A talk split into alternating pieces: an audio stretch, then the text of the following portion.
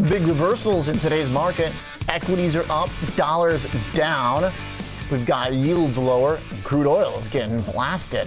Let's talk about what it means for investors positioned towards what we've seen, which has been leadership in energy and macro themes tied to economic tightening. Nicholas Bohnsack is back with us, co-founder and COO at Strategas. Nicholas, welcome back.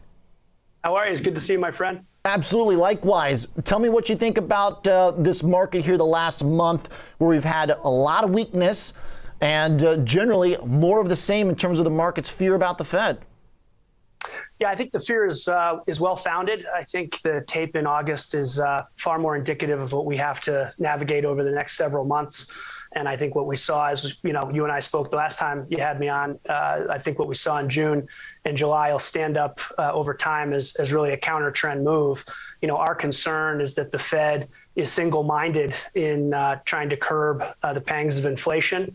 And ultimately, they're very concerned about uh, missing the lesson uh, of the 1970s, which is that the application of, of, say, stop and go monetary policy gets them in more trouble uh, than helps them solve the problem at hand right now, uh, if their problem they're trying to solve uh, is obviously inflation, but their only way to do it is just uh, swing this bat around and break things. Uh, crude oil kind of looks like it's breaking. Does that make you worried uh, having money in some of the big energy companies at the top of one of your funds? Yeah, we're a big weight in energy, as you know. We're close to 20% of uh, the macro thematic opportunities fund uh, in, in the sector. Uh, I'd start where you started, which is that monetary policy is a blunt instrument. And I think on top of that, uh, not only do you have the Fed wielding uh, such a blunt object, uh, you have central banks around the world, really with the with the exclusion of Japan, and you've got fiscal policy makers, you know, sort of putting all all of their different imprimatur on on the problem as well. So it's it, macro is a bit of a mess right now, but ultimately, I think when we look at the inflation implications, we've got two considerations. Global growth is slowing, uh, but it's probably going to take a fair amount of time to really curb uh, inflation. And when you sort of factor in some of the geopolitical considerations in Europe, specifically uh, Russia's invasion of, of Ukraine, uh, we feel pretty good for unfortunate reasons uh, in being overweighted to to energy um, to the energy space in general, whether that be the natural gas side uh, or the integrateds on the oil and gas side on the oil side.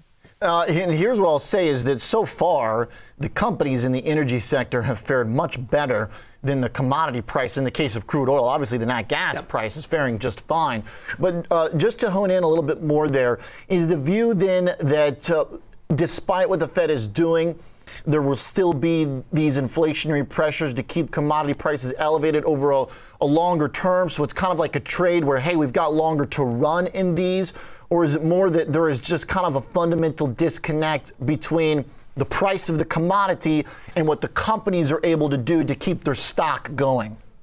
Yeah, I think it's I think it's both. Um, the energy price, even as it breaks down through say ninety dollars and hovers, you know, certainly sub 100 is still a very profitable range uh, for the major integrated oil companies, and frankly, what's happening in natural gas, uh, even you know, even more so for companies that are, are, are, more specifically aligned with that. So, you know, ca- free cash flow generation, uh, investment, profitability, even the return of capital to investors really continue to shape up uh, as you know, sort of a very positive uh, backdrop uh, for the energy sector, in our view, particularly when you lay that against uh, you know some of the more growthy uh, you know, sectors within uh, within the economy.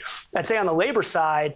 Um, you know, the, the, Fed has this benefit of, of a strong labor market providing it cover to tighten monetary policy, but at the same time, a strong labor market is also probably contributing to a broadening of the base uh, of inflation in general. It's starting to creep into things that are more contractual, like wages, uh, like rents, and to the extent to which, and I think you mentioned this uh, in the previous segment, just as, as we got together, uh, we you know we are coming out of um, a little bit of a, we, I should say, we have a little bit of a stronger backdrop here in 3Q than perhaps we saw uh, in 2Q. So that's just a little bit more fuel for the fire uh, in terms of consumption ultimately, uh, we, we, think the Fed is going to put this economy either back into a recession or, or, into a recession. I don't think we need to quibble about the nomenclature, whether we were in one in, in the first half. But but energy shapes up very well, both from a fundamental backdrop as well as uh, broadening of the base of inflation. So to your point, we think they've got more leg here.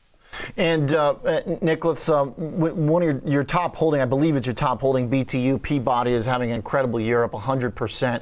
Uh, how will you uh, manage to uh, kind of navigate any changes to that? What can you give us kind of an idea into the strategy, how the sauce is made in the fund? How will you know when to take profits after such a big move like that? Most traders are happy to get a double in a year where the market is down 20%. Yeah.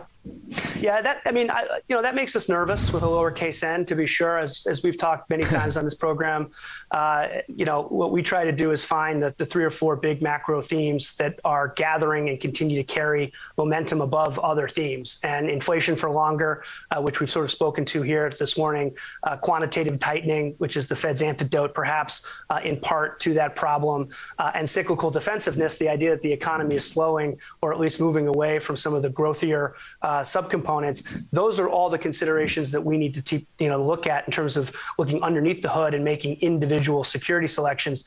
You know, the stocks you mentioned across the energy patch that have run, um, you know, they're getting a little bit of a pullback uh, in July. To be sure, they're seeing a little bit of a pullback uh, here today uh, and maybe yesterday as well. Um, ultimately, there's probably more room, but we're paying particular attention to those that have that have really run quite a bit, no question.